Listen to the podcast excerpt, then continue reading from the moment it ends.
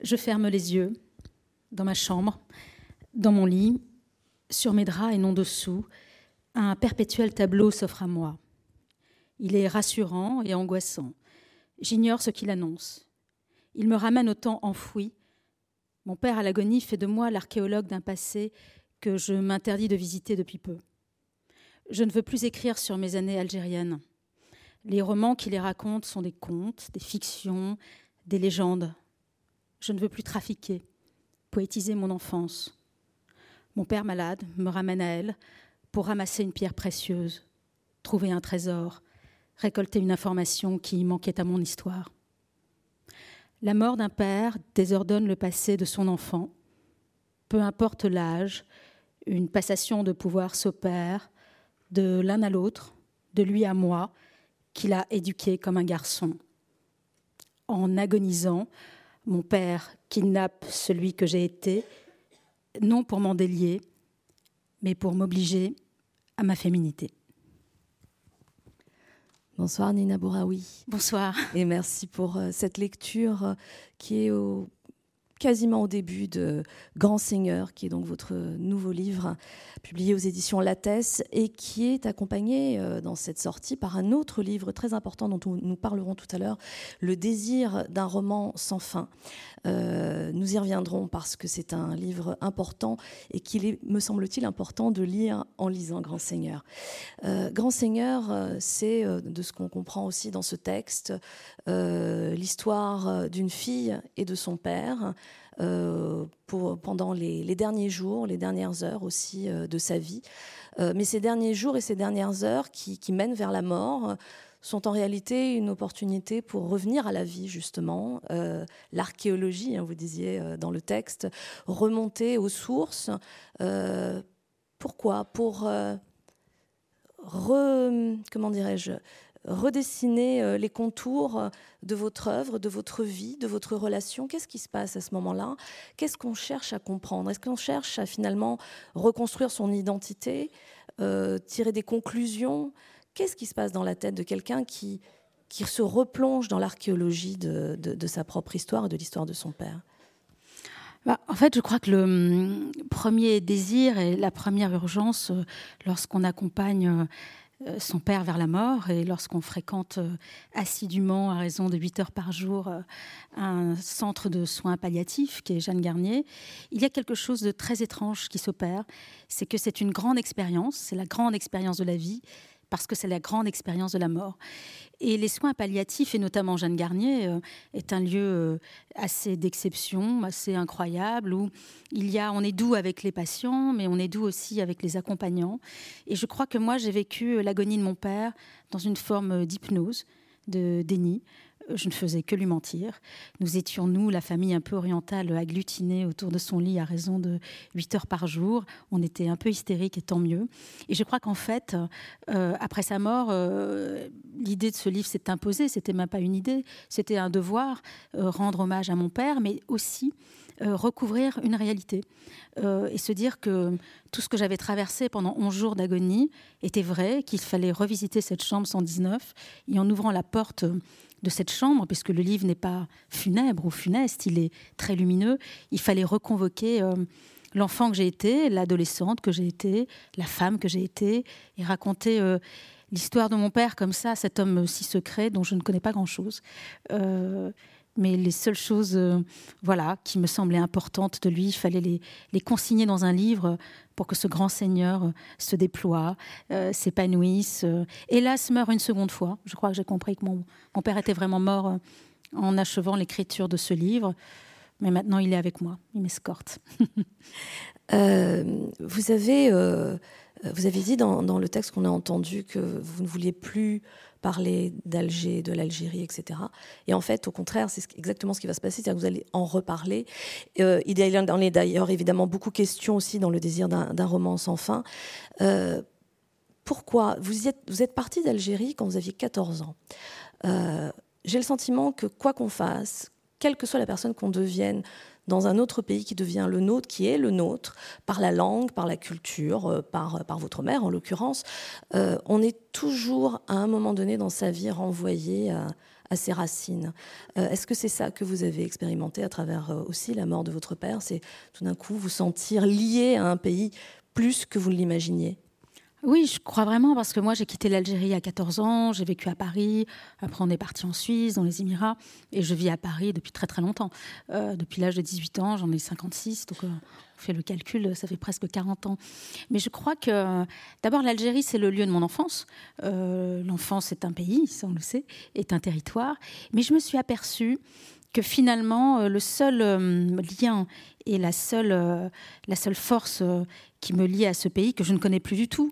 En fait, c'est vrai que j'ai beaucoup écrit sur l'Algérie, mais j'ai brodé, j'ai inventé. Euh, c'est vrai, quand je dis euh, j'ai trafiqué un peu mon enfance, je l'ai poétisé. C'est surtout un, pays aujourd'hui qui a beaucoup changé, que je ne connais plus, je n'y suis pas retournée. Et en fait, le seul lien, c'était euh, c'était mon père. Et en fait, il s'est passé quelque chose d'étrange. Quand il est en train de mourir, je me suis dit, mais quand j'écrivais sur l'Algérie, en fait, j'écrivais sur mon père. J'écrivais pour lui, euh, j'écrivais pour le reclasser, euh, j'écrivais pour qu'il m'aime encore plus peut-être, pour qu'il me regarde. Et en fait, je lui donnais des nouvelles de son pays, mais totalement fantasmées et fantasmagoriques, puisque ce pays, je ne le connais plus. Et c'est vrai que quand j'ai vu mon père partir, euh, je me suis dit, c'est fini l'Algérie. Et tout d'un coup, je dis souvent, la Méditerranée est vide de mon père. C'est-à-dire que c'est une mer maintenant que je regarde avec un peu de, un peu d'effroi, euh, un peu d'angoisse, alors que c'est ma mer préférée, euh, même si on sait qu'elle est aussi un cimetière, hein, que c'est une mer qu'on traverse euh, et parfois on y meurt. on pense à tous les, exilés.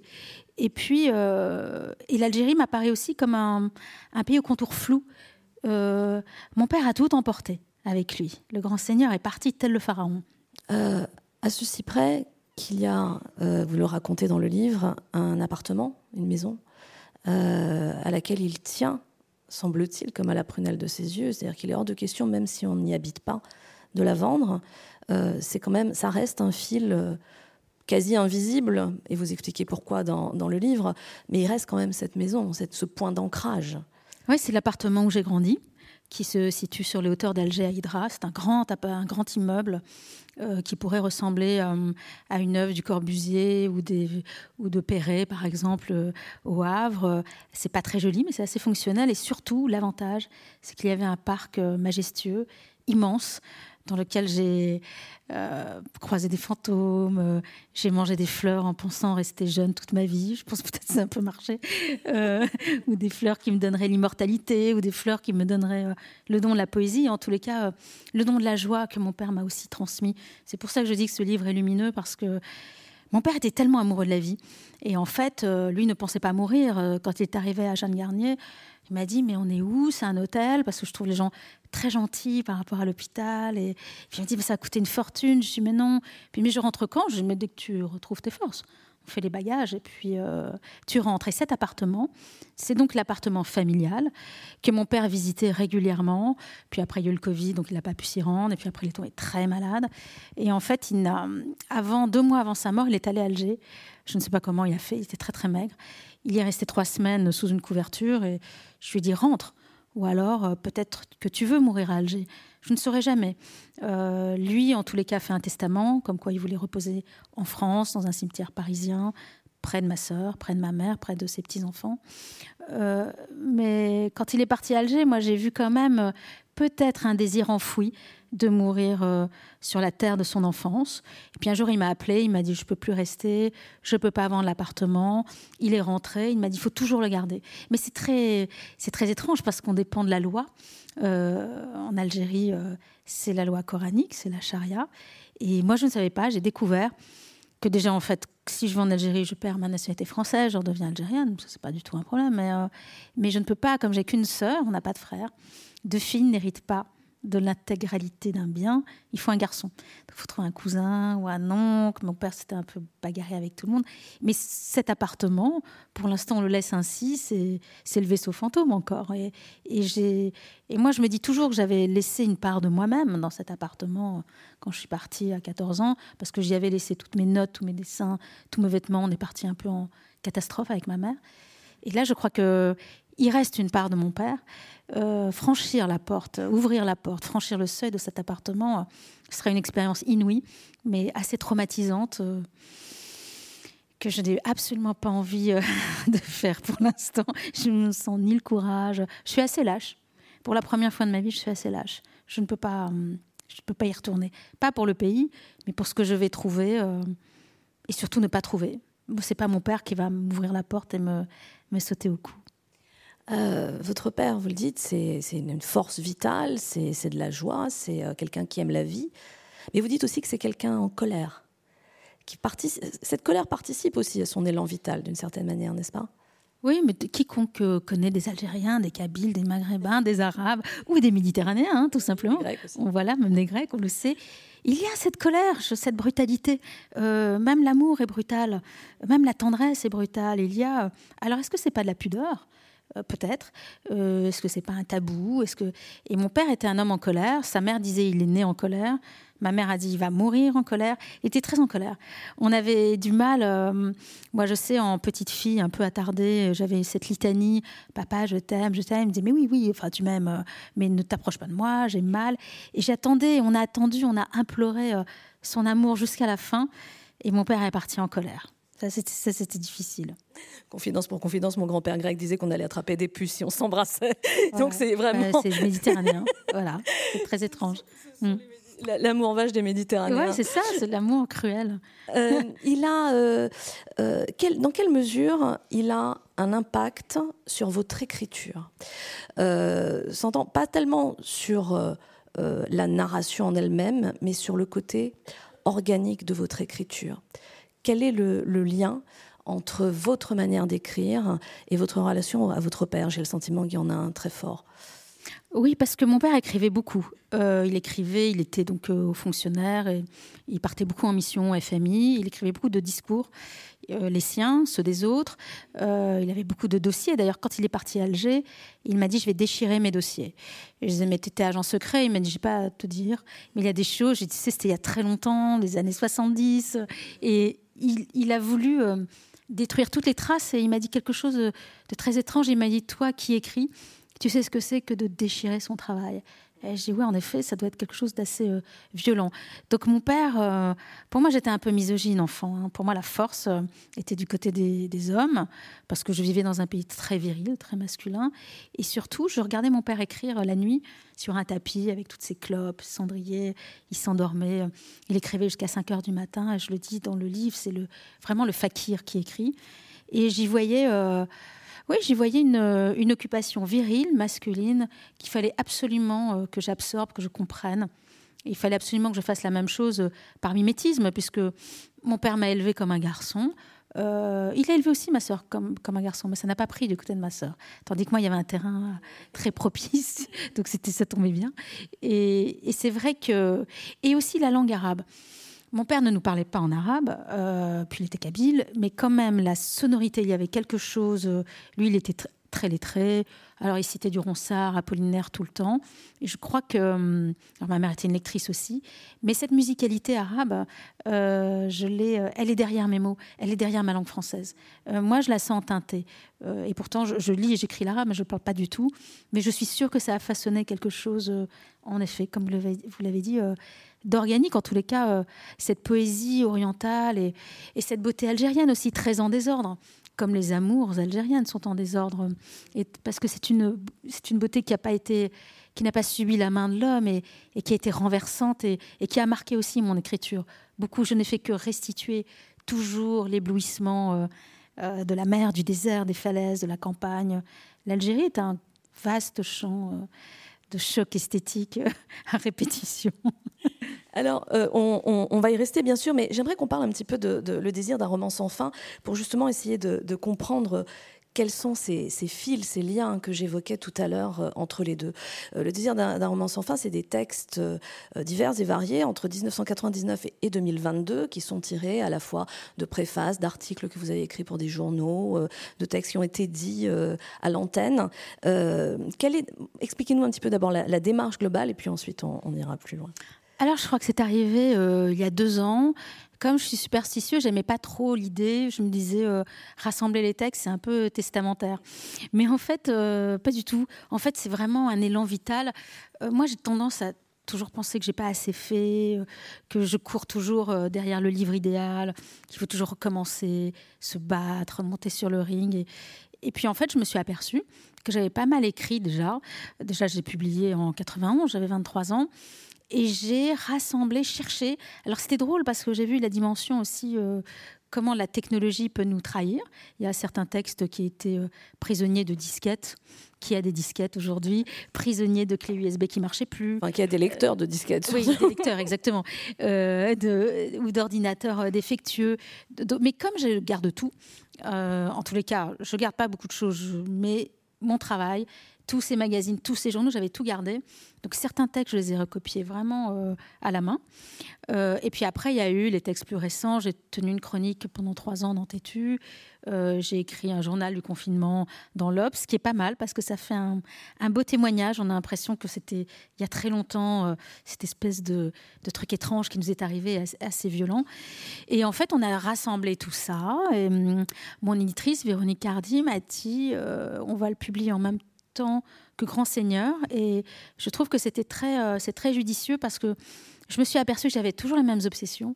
En tous les cas, dans ces textes qui, qui vont de 99, parce que j'ai pas trouvé ceux de 91 ni 92, ils ont disparu, à 2022 il y a des obsessions qui reviennent et en fait dans ces textes il y a des clés je trouve euh, euh, il y a les clés qui ouvrent certaines portes de mes romans ces textes là éclaire peut-être certaines zones d'ombre de mes romans. Et ces textes-là euh, sont vraiment, sont comme des petits passeports de, moi-même, disent quelque chose de l'identité de la femme et, de l'écrivain que je suis devenue. Alors, ce sont des clés pour vos romans en général. Ce sont aussi, euh, euh, me semble-t-il, parfois des, petits dialogues entre grands seigneurs et ces textes-là, justement. je, je, vois par exemple là, page 150, En écrivant, je n'ai cessé de rebâtir le décor de mon enfance, l'appartement d'Alger, construit en arc de cercle, la forêt d'eucalyptus, les criques à la sortie de la ville, les champs de marguerite sauvage. Et vous décrivez comme ça, vous déroulez le, fil de la mémoire, et on voit bien dans Grand Seigneur comment on, revient euh, à cela. Euh, il y a aussi dans ce passage, vous dites, dans mes rêves, la nuit dernière, les poupées d'Annette Messager me font encore penser à la mort, parce que mon enfance revient comme un fantôme qui se fait de plus en plus rare. Mon passé est une contrée étrangère que je visite de moins en moins souvent. J'ai l'impression d'occuper mon temps, je ne regarde plus derrière moi aussi peu, je suis là, parmi les autres, parmi les miens. Je, ne regarde plus la vie passée, je la vis. Et à contrario, quand on est dans Grand Seigneur, on voit justement cette rupture avec l'obligation justement de, vous retourner euh, vers cette vie passée, alors que à cette période-là, je crois qu'on est en 2017, au moment 2007, euh, pardon, quand, quand vous dites ça, on voit tout le chemin parcouru. Hein. Donc il y a aussi une forme de dialogue entre les deux. Oui, ils s'éclairent, ils se contredisent aussi un peu. C'est ça qui est, c'est ça qui est drôle. Et parce que justement, euh, cette expérience auprès de mon, père euh, m'a appris beaucoup de choses et m'a déjà m'a appris le courage et la dignité. On se doit d'être digne devant quelqu'un qui est en train de mourir. On ne peut pas se plaindre. On peut juste aider ou aimer, escorter. Euh, et puis, euh, ça m'a appris aussi, euh, finalement, je crois que les choses que j'avais éludées, euh, les choses que j'avais... je me suis dit, finalement, cette double nationalité, parce que moi, bien sûr, je suis française, j'aime la France, j'aime mon pays, c'est le pays qui me publie, c'est le pays où je peux aimer, où je suis libre. Mais il y a une partie de moi, en fait, il y a une zone d'ombre, il y a quelque chose, parce que je ne connais pas très bien mes grands-parents algériens, je ne connais pas du tout mes arrière-grands-parents algériens. Et bizarrement, quand mon père était en train de mourir, il me semble m'être euh, rattachée, je me suis agrippée à son passé, à son enfance. J'ai aucune photo d'enfance de mon père, mais de le regarder dans sa chambre, je dis d'ailleurs, euh, c'était pas un lit, c'était un berceau. C'est-à-dire que je ne pensais pas qu'une telle euh, maigreur pouvait exister, une telle fragilité. Et dans le visage de mon père, il y a eu deux images spectrales qui se sont superposées à la fois la mienne, mais en cassé, vieilli, malade, parce que je ressemble énormément à mon père. Et à la fois, j'ai vu l'image de mon père enfant, bébé, euh, puisqu'en plus un malade, un très grand malade, est totalement voilà assisté, est totalement dépendant je me disais, cet homme qui était si pressé, euh, euh, si libre, on l'appelait le courant d'air. Mon père était là, était plus là. Enfin, c'était avec son trench. C'est cet homme des années 70 euh, qu'on peut voir aussi dans les films de Claude Sauté. C'est Yves Montand, c'est Claude Brasseur. et tout d'un coup, j'ai visité son enfance étrangement par le biais de la maladie. C'était très, très bizarre. C'était c'est une expérience qui fait grandir et je crois que quiconque ne l'a pas vécu ne peut pas savoir. Moi, avant, je disais, j'entendais euh, ceux qui souffraient, ceux qui avaient perdu leur père jeune. Euh, je sais, je comprends, je peux aider, mais en fait, pas du tout. Je crois que c'est parce que c'est la plus grande expérience de la vie. Et puis, une fois de plus, euh, il n'y a pas que l'arbre, il y a les branches et les fleurs de l'arbre généalogique algérien qui sont tombées. il, il, manquera à tout jamais cette partie-là. À moi de la reconquérir. Euh, vous dites d'ailleurs, à un moment donné, je vais vous paraphraser, pardonnez-moi, euh, que euh, vous êtes en train de, dire adieu, non pas seulement à votre père, mais à celle que vous étiez. C'est-à-dire qu'avec la mort de votre père, il y a, il y a une Nina Bouraoui qui s'apprête à disparaître et une autre à apparaître. Oui, je crois que mon père a emporté. Il me laisse avec ma pleine féminité. C'est-à-dire que mon père, c'était il m'appelait Brio, il m'appelait. C'était toujours, il me parlait un peu au masculin quand j'étais petite. Et puis c'était toujours aussi. Euh, il était très exigeant. Fait toujours. Euh, il parlait toujours de first class. C'est la first class. Je disais, mais c'est affreux parce que moi, j'avais même pas la seconde position. J'avais pas la seconde classe. J'avais rien. Et, euh, et donc, il était toujours très. et je crois que cette autorité-là, maintenant, elle m'a la présence de mon père, imaginaire ou réel, je ne sais pas, en les cas, je la ressens. C'est peut-être un fantasme. Moi, je crois aux fantômes. Même s'il n'existe pas, j'y crois. Euh, et cette présence-là, maintenant, euh, je la trouve très douce. Je ne ressens plus euh, l'autorité de mon père, je ne ressens plus sa colère. Mon père était un homme tendre, mais il pouvait être brutal. J'ai eu une enfance, voilà, comme souvent les pères algériens étaient euh, pas très patient. Dans les années 70, on sortait la ceinture euh, facilement. Euh, tout ça, je, mais en fait, je lui ai dit pardon sur son lit de mort. Ça, c'était très important. Et aujourd'hui, oui, je sens. évidemment, j'ai vieilli. Hein, je me suis pris, je pense, en 11 jours, peut-être 10 ans.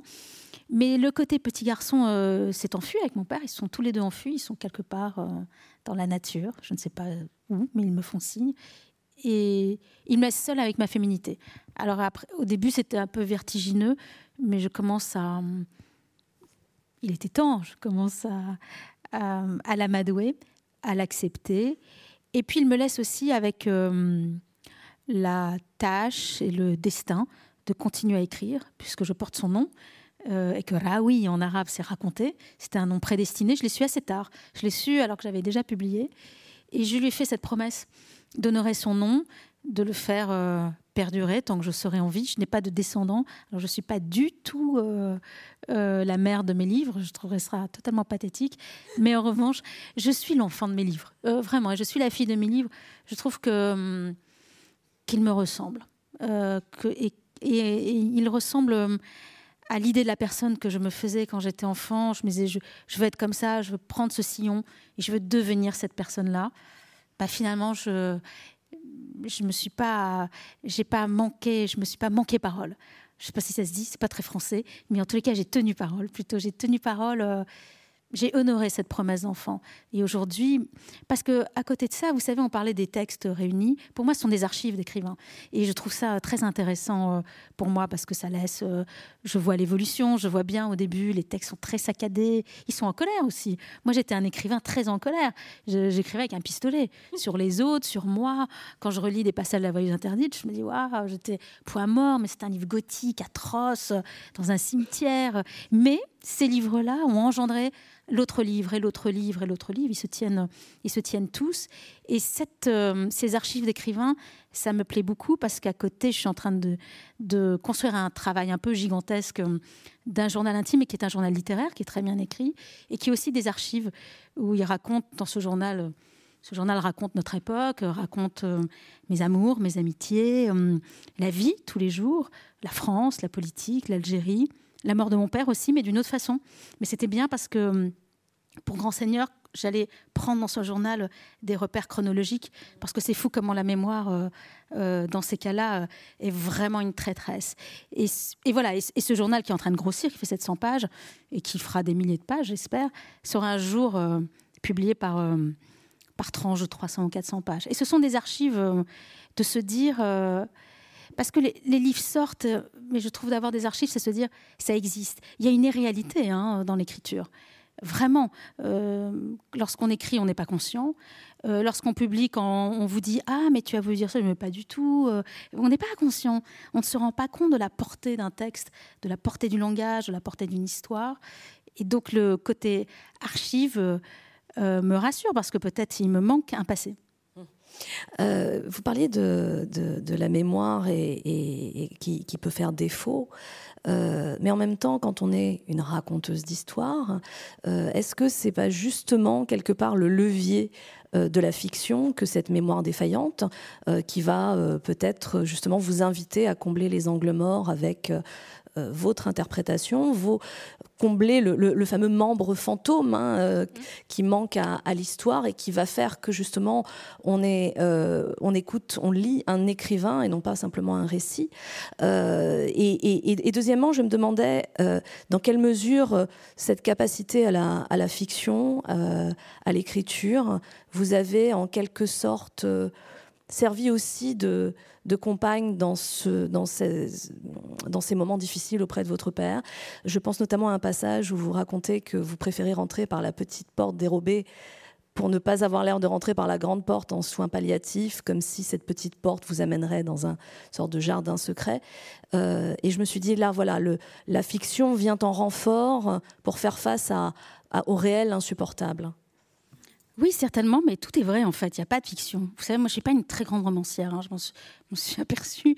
Enfin, si, j'ai écrit quelques romans, mais euh, je les aime, je les respecte, mais je suis vraiment euh, mon terreau, c'est la vérité, c'est l'intime. Alors après, en effet, que je réajuste à ma façon, que je réinterprète. Je mens un petit peu parfois, parce que c'est bien de mentir, il faut toujours un petit peu mentir, pas toujours dire toute la vérité. Mais en revanche, cette petite porte, c'est vrai. Et ça m'a rappelé, dans un contexte plus joyeux, moi, je ne sais pas pourquoi, je suis sortie très jeune et, j'ai arrivé toujours euh, dans des endroits euh, par la petite porte. Je me débrouillais toujours pour connaître la personne qui me faisait rentrer toujours par derrière, d'une boîte de nuit, d'un bar, je ne sais pas pourquoi. Et je me suis toujours dit, que la façon et surtout euh, l'entrée d'un lieu euh, change l'état d'esprit. Et justement, dans ce jardin de Jeanne Garnier, quand j'ai vu cette porte au fond, je me suis dit, si j'y rentre, si je rentre par cette porte, Peut-être que j'irai pas voir mon père malade, peut-être qu'il sera debout, il sera en train de refaire ses affaires, ses bagages, qu'il rentrera chez lui, peut-être que j'irai voir quelqu'un d'autre, peut-être que ce sera juste une maison de repos. Et en effet, oui, la fiction et la folie ou l'imagination euh, de, de l'auteur, mais tout est vrai. Et cette histoire de clé à la fin que je trouve dans ce jardin, tout est vrai. Et c'est, vrai que... Et puis... Euh, on en parlera peut-être aussi. Euh, j'ai écrit aussi, j'ai écrit La chute de mon père. Mon père ne parlait pas, de, il était très pudique. Et en fait, à 56 ans, mon père a perdu son travail. Il a occupé des fonctions importantes, il voyageait beaucoup, il aimait beaucoup les honneurs, mon père. Et, quand la décennie noire a commencé, cette guerre sanguinaire euh, entre frères euh, algériens, qui a duré 10 ans, mon père a perdu son poste et on ne l'a plus jamais appelé. Et il a attendu pendant des années euh, l'appel providentiel je pense que la maladie fait son lit quelque part, ça c'est sûr, et que ça a peut-être pris là. 56 ans, c'était un peu jeune. Euh, et nous, on n'a pas voulu voir. On n'a pas voulu voir dans notre famille. On a, en plus, moi, comme par hasard, je publiais mon premier livre chez Gallimard, donc c'était la joie, c'était un livre qui marchait. Donc on a couvert, je euh, je sais pas, on a recouvert avec des pelletés de sable le chagrin de mon père, qui était tout seul dans la ville à Paris, qui marchait. Euh. il me disait, je vais dans des magasins de chaussures et j'essaye plein de chaussures et je ressors, je n'achète rien. Et ça, c'était, je trouve, des signes de dépression. Mais on n'a pas voulu voir, on n'a pas voulu savoir. Et cet homme euh, si pudique et quand même fier, très fier. Et il fallait le dire. Il euh, fallait dire que c'est un, homme qui a consacré une grande partie de sa vie à son pays, qui a beaucoup travaillé, euh, qui n'a pas fait de politique. C'était un économiste, un docteur en, économie, euh, mais qui a, participé à la libération des, des, otages américains de Téhéran à la fin des années 70. Et je voulais l'écrire, ça. Parce que lui, il n'en parlait plus. Et je trouvais ça important. Voilà, c'est un grand seigneur. Il existe même une photo dont vous parlez dans le livre et que je suis allée chercher, qu'on peut voir sur Internet. Mm. On peut le voir euh, avec ses lunettes, euh, avec ses lunettes et, sa, cigarette, à la, la fameuse, et les, cheveux bouclés dont vous parlez euh, souvent quand vous le décrivez. il est, il est à sa manière rentré dans l'histoire. Et effectivement, il y a une espèce de de, contrebalancement étrange dans ce que vous racontez, effectivement, la, votre première réussite avec sa chute à lui. un peu comme si le passage de relais se faisait un peu trop tôt aussi, peut-être? Un peu trop tôt, mais il s'est fait. Mais c'était, je crois que mon père voyait une partie de lui en moi, et c'est ça qui était très inquiétant et fascinant quand moi j'ai assisté à sa maladie puis son agonie. C'est-à-dire, ça m'a donné des j'ai cru me voir en fait. C'était super bizarre. C'était très étrange. Ça m'a donné euh, comme des nouvelles euh, d'un futur très très très éloigné, j'espère. Euh, mais c'était tout s'est mélangé et j'ai je me suis rendu compte aussi combien j'étais liée à mon père, mais combien j'étais liée physiquement, intellectuellement et combien on était fait de la même peau, fait de la même chair, fait de je, je sais pas. C'était et et en effet, quand euh, j'ai publié ce livre, moi j'ai eu l'orgueil de dire mais ne t'inquiète pas, je savais pas qu'une vie d'écrivain, c'était long et qu'il y avait des succès, puis il y avait des pentes un peu glissantes, et parfois des abîmes, et parfois des creux, euh, et puis parfois des succès à nouveau. Et puis mon père était très... Euh, alors s'il passait beaucoup de temps dans les, dans les librairies ou dans les grandes enseignes, et il refaisait toutes les piles de mes livres.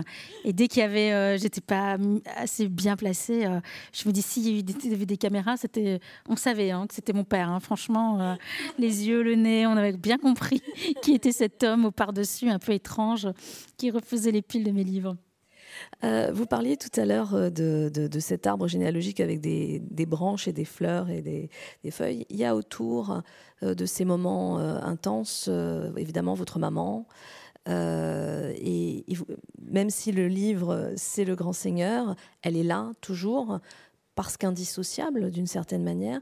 Et vous parlez aussi d'elle. Et de la manière, comme si. moi, j'ai eu le sentiment que c'était presque fait sur la pointe des pieds, parce que vous disiez tout à l'heure que tant qu'on n'a pas vécu la mort d'un être cher, euh, notamment d'un parent, on ne peut pas vraiment savoir. Euh, et comme si ce qu'elle vivait était à la fois nécessité une forme d'empathie, mais en même temps qu'il fallait garder à distance quelque chose qui nous échappe. Moi, je pense, je l'ai écrit, j'ai dit que ma famille allait devenir euh, un peu folle, parce que mon père était le pilier, le patriarche, l'autorité.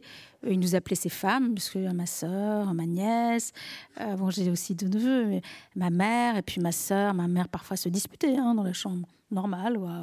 Et c'était. Euh, mais tant mieux, moi je me disais, c'est bien, c'est parce que je crois qu'il entendait encore, je crois qu'on entend jusqu'à la fin.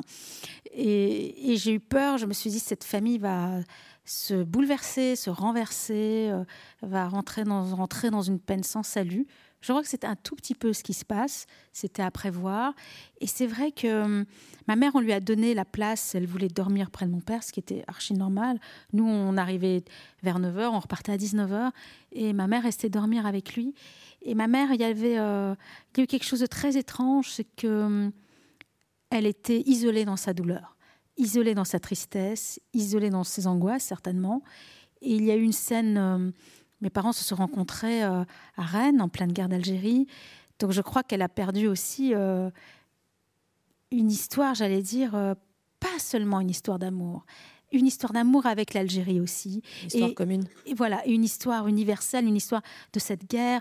Ce sont, voilà, ils se sont battus contre la famille de ma mère. Après, ils sont rentrés en Algérie alors que tous les Français partaient quelques Français arrivaient, évidemment, il y avait ma mère, cette blonde aux yeux bleus, ce pays qu'elle a essayé d'aimer, qui l'a beaucoup rejeté. Elle a beaucoup souffert de racisme en Algérie. C'était très compliqué pour elle, mais elle nous a fait aimer et connaître notre pays, puisqu'on partait en, bivouac dans, le Sahara grâce à elle. Et je crois que en perdant cet homme, elle a perdu euh, toute sa jeunesse.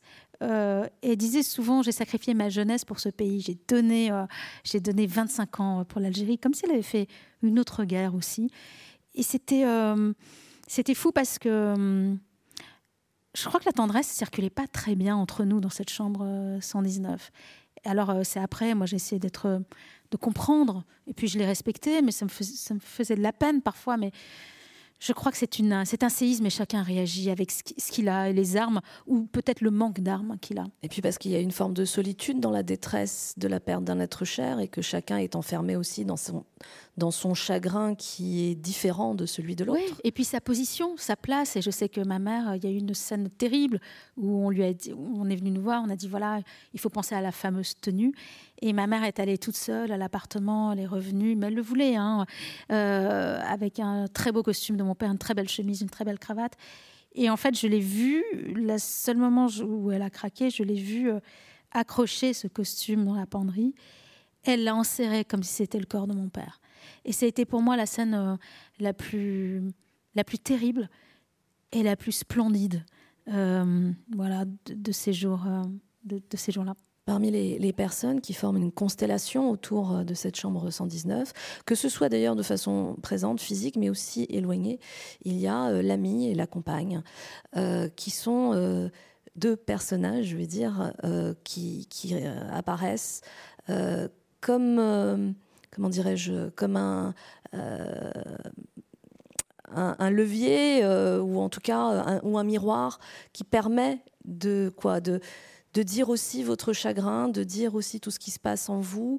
quel est le rôle de ces deux, de ces deux femmes? Je, pense que face à la mort, euh, il n'y a que l'amitié et l'amour qui puissent euh, un peu vous sauver et vous, vous retirer de, cette horreur, de cette, tragédie. Alors c'est vrai, euh, il y a l'ami qui est un personnage qui, traverse certains de mes romans, comme Alfred Hitchcock, hein, mhm. et qui était un personnage assez central de, de Mauvaises Pensées, et qui me connaît très bien, qui est ma sœur, qui est ma jumelle, et que je retrouvais chaque soir, euh, qui me faisait parler, parce qu'elle avait perdu son père euh, très jeune, aussi à 22 ans. Elle savait, je dis qu'il y a une communauté des, des inconsolables, et l'amitié dans ces cas-là, tout d'un coup, vous, ce sont... Euh, ça vous ramène au réel, ça vous ramène à la douceur, et puis surtout, c'est la parole totalement libre. Et puis il y a l'amoureuse. Moi, j'avais très peur de plus être l'amoureuse que j'étais. Et, euh, la, femme que j'aime n'habite pas Paris, euh, elle habite Aix. Et je suis allée quand même aller la voir. Euh, elle voulait venir et je lui ai dit, je préfère que tu sois vierge de ça. Et c'est l'ami voulait aussi, m'a dit si tu veux, elle connaissait très bien mon père, je t'accompagne à Jeanne Garnier. Et je me disais mais non, je veux pas, je veux qu'elle soit vierge, comme ça je pourrais euh, m'ancrer. en fait, mes, les deux étaient comme mes deux lions et je revenais à quai, en fait. Moi, j'étais un bateau dans la tempête pendant des heures et des heures pendant la journée. Et tout d'un coup, je revenais euh, vers euh, l'île calme, euh, le sable, la beauté. Et puis après, la tempête recommençait le lendemain. Il y a aussi, je trouve, la notion du temps, elle est, elle est super étrange. On a déjà, on décuple de force on ne dort pas, on, ne se nourrit pas ou mal, on est complètement. Et aussi la ville, la géographie de la ville. C'est-à-dire que moi, je rentrais à pied, euh, j'habite euh, dans le troisième, donc euh, du 15e au troisième, je perdais souvent mon chemin, je me perdais dans la ville et j'avais l'impression que les immeubles étaient plus grands que d'habitude, que la rue se retournait sur moi, que la scène allait m'engloutir. Et après, étrangement, il y a eu beaucoup de scènes de ma jeunesse. Euh, quand je suis arrivée à Paris, euh, mon père euh, vivait dans le Golfe et j'avais pas d'amis. Je l'appelais dans une cabine téléphonique. Donc vous imaginez Paris à Abu avec des pièces. Ça duré 30 secondes. Et je disais, mais je veux te voir, tu es mon seul ami. Il me disait, mais tu vas te faire des amis, tu vas te faire des amis. Et tu es mon seul ami. Et en fait, dans les rues de Paris, quand je rentrais vers chez moi depuis Jeanne Garnier, j'ai dit, il est mon seul ami. Mais en fait, pas du tout. Il n'était pas mon seul ami. Mais c'était mon premier ami, mon premier confident celui qui a compris que j'étais homosexuelle euh, très jeune, qui n'a jamais rien dit, qui m'a défendu lorsqu'on pouvait m'attaquer euh, à l'extérieur ou se moquer de moi. Il a même dit qu'il leur casserait la gueule s'il parlait. Oui, oui, parce que je disais alors à Alger comment ça se passe? Puis pour un Algérien, euh, bon, mon père était un musulman vers la fin de sa vie, mais un musulman plutôt euh, du côté du soufisme, c'est-à-dire aimant le vin, aimant les femmes, aimant la musique. Pour lui, l'amour de Dieu était euh, égal à l'amour des êtres, et que le Dieu n'était pas le Dieu de la haine, mais le Dieu de l'amour et le Dieu qui rassemble euh, les chrétiens, les juifs, les musulmans. et surtout, il avait une passion, il avait un grand respect pour les femmes, mon père. Pour lui, les femmes étaient supérieures aux hommes, et on devait, il devait apprendre encore des femmes. Et c'est vrai que ce pari-là, euh, je me souviens, euh, il y avait un patient assez jeune, et ça m'a replongé dans ces années 80 où le sida était permanent, et on faisait beaucoup la fête, mais il y avait aussi, euh, dans la fête, il y avait la mort. C'est moi, je l'ai vécu, ça, cette... voilà, je fais partie de cette génération. Et en plus, comme je fréquentais beaucoup le milieu gay et garçon, et en fait, la, c'était très drôle parce que ça a été deux expériences euh, dans cette chambre et à l'extérieur et je retrouvais la ville de mes 18 ans. Et mon père ne savait pas à l'époque. Je sortais, j'allais au Katmandou, je, euh, je sortais beaucoup, hein, beaucoup seule, je pleurais beaucoup. J'étais un cœur d'artichaut.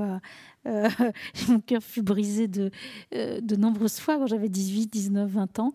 Et c'était comme s'il fallait remarcher dans ces pas-là, pour rendre une vérité à mon père. Je ne sais pas, c'est un peu, un peu étrange. Euh, d'ailleurs, vous dites qu'il vous a, il vous a soutenu. Euh, il y a euh, dans Désir d'un roman sans fin un texte dans lequel vous le remerciez. C'est dans, dans celui-là, hein, je dis pas. Non, c'est dans Grand Seigneur. Je disais, ça fait écho.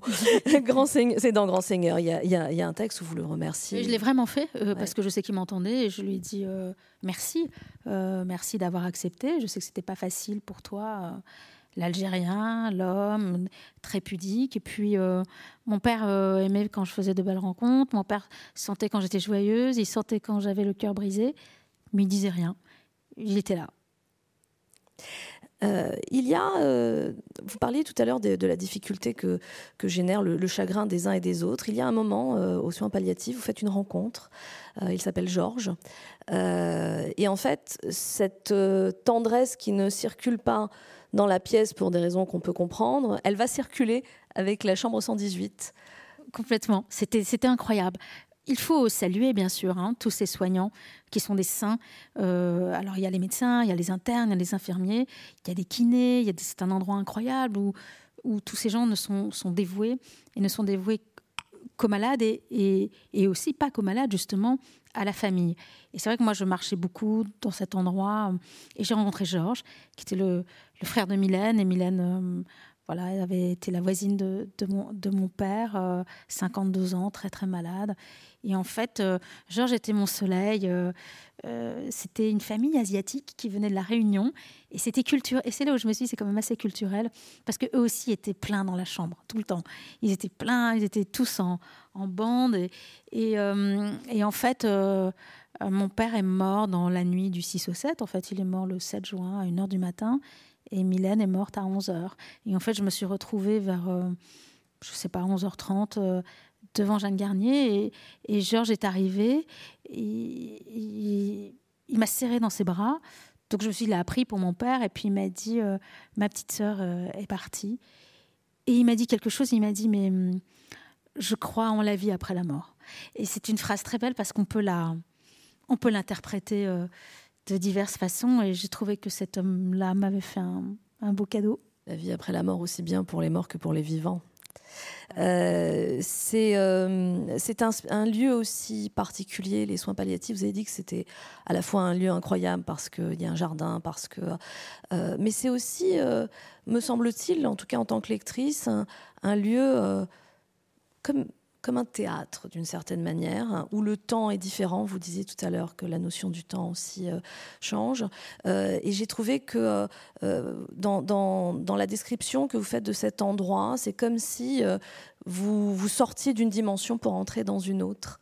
Mais, complètement, et je pense que ça justifie le livre, parce que euh, c'est bizarre d'écrire sur l'agonie, sur la maladie de son père, mais moi je voulais aussi... Euh, en fait, j'ai écrit euh, pour toute la communauté des inconsolables.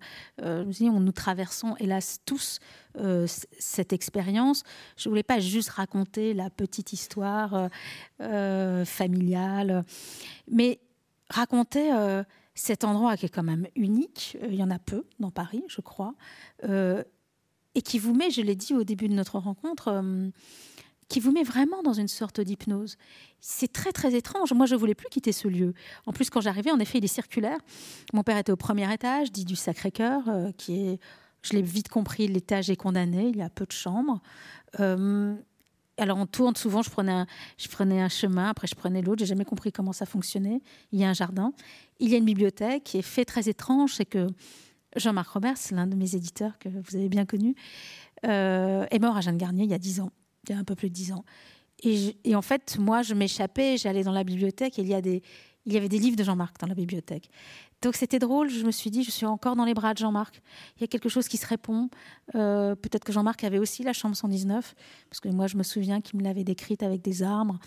Euh, il m'avait décrit son plateau repas qui était exactement celui de mon père.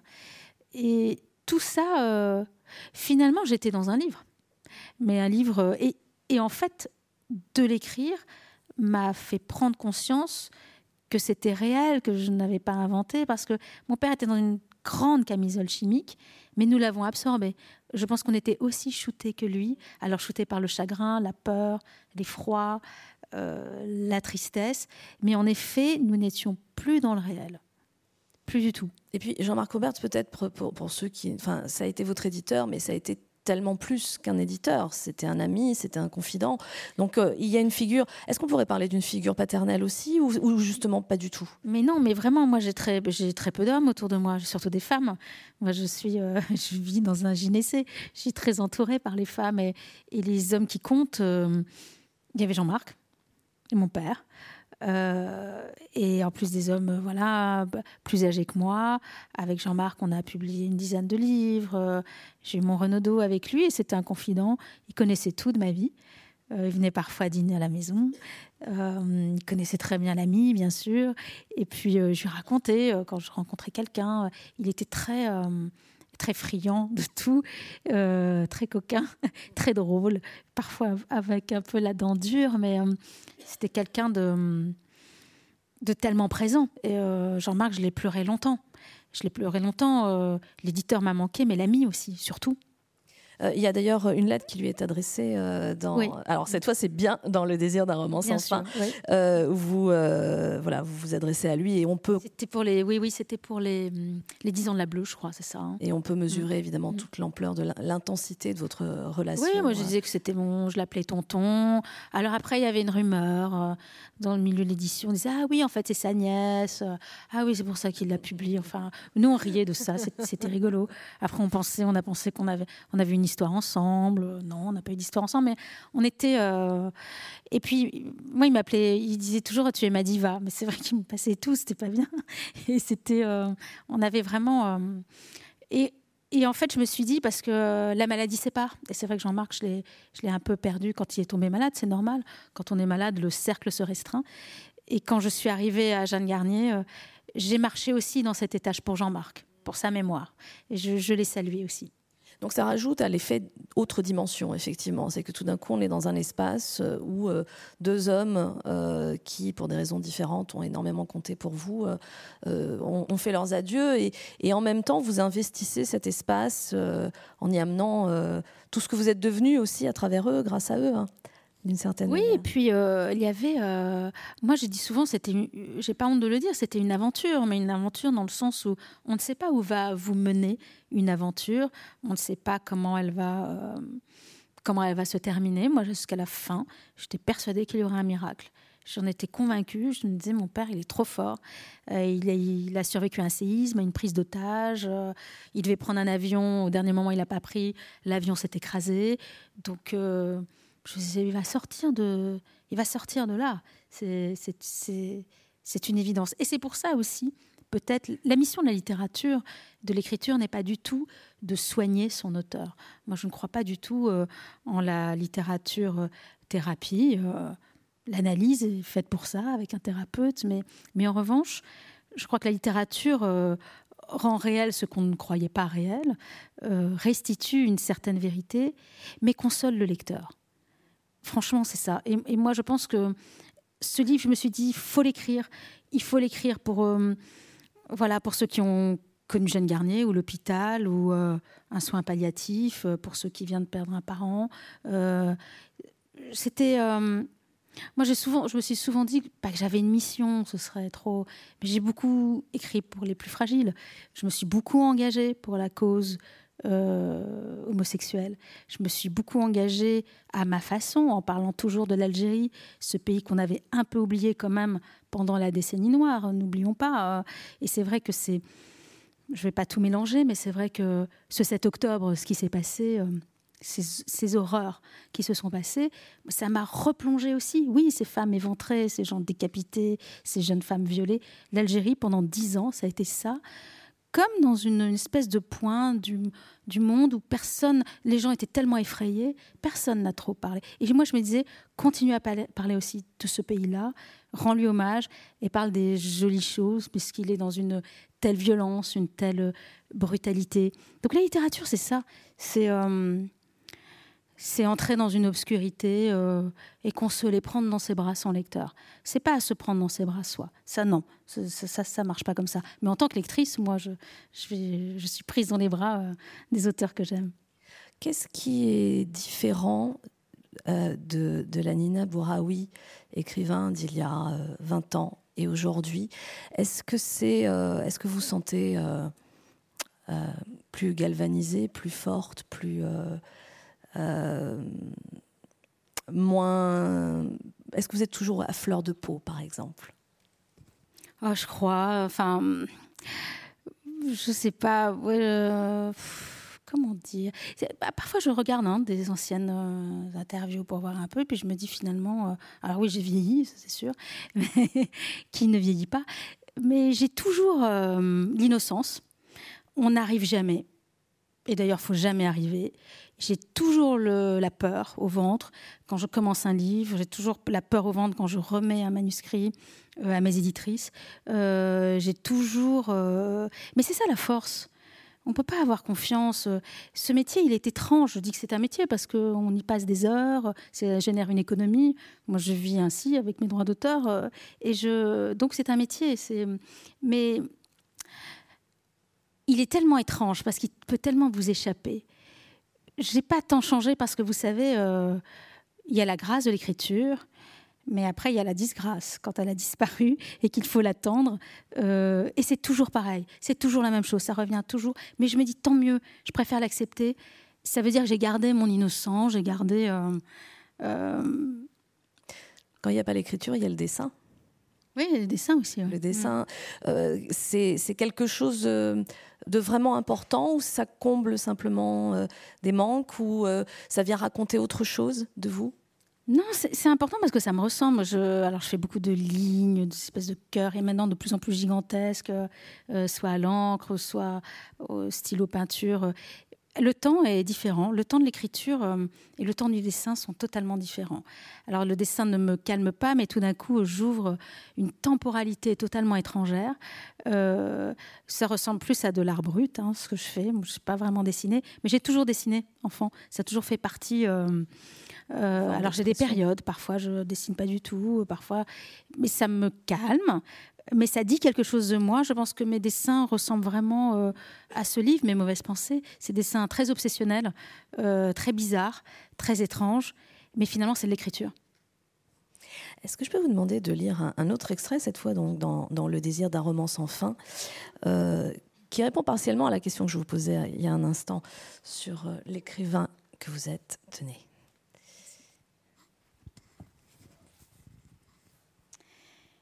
J'ai longtemps cru que j'avais choisi une vie isolée, hors du monde, pour me protéger d'un mal imaginaire qui me rongeait. J'ai longtemps pensé que j'étais fragile, que j'avais tort, que la vie dans l'ombre n'était pas la vraie vie.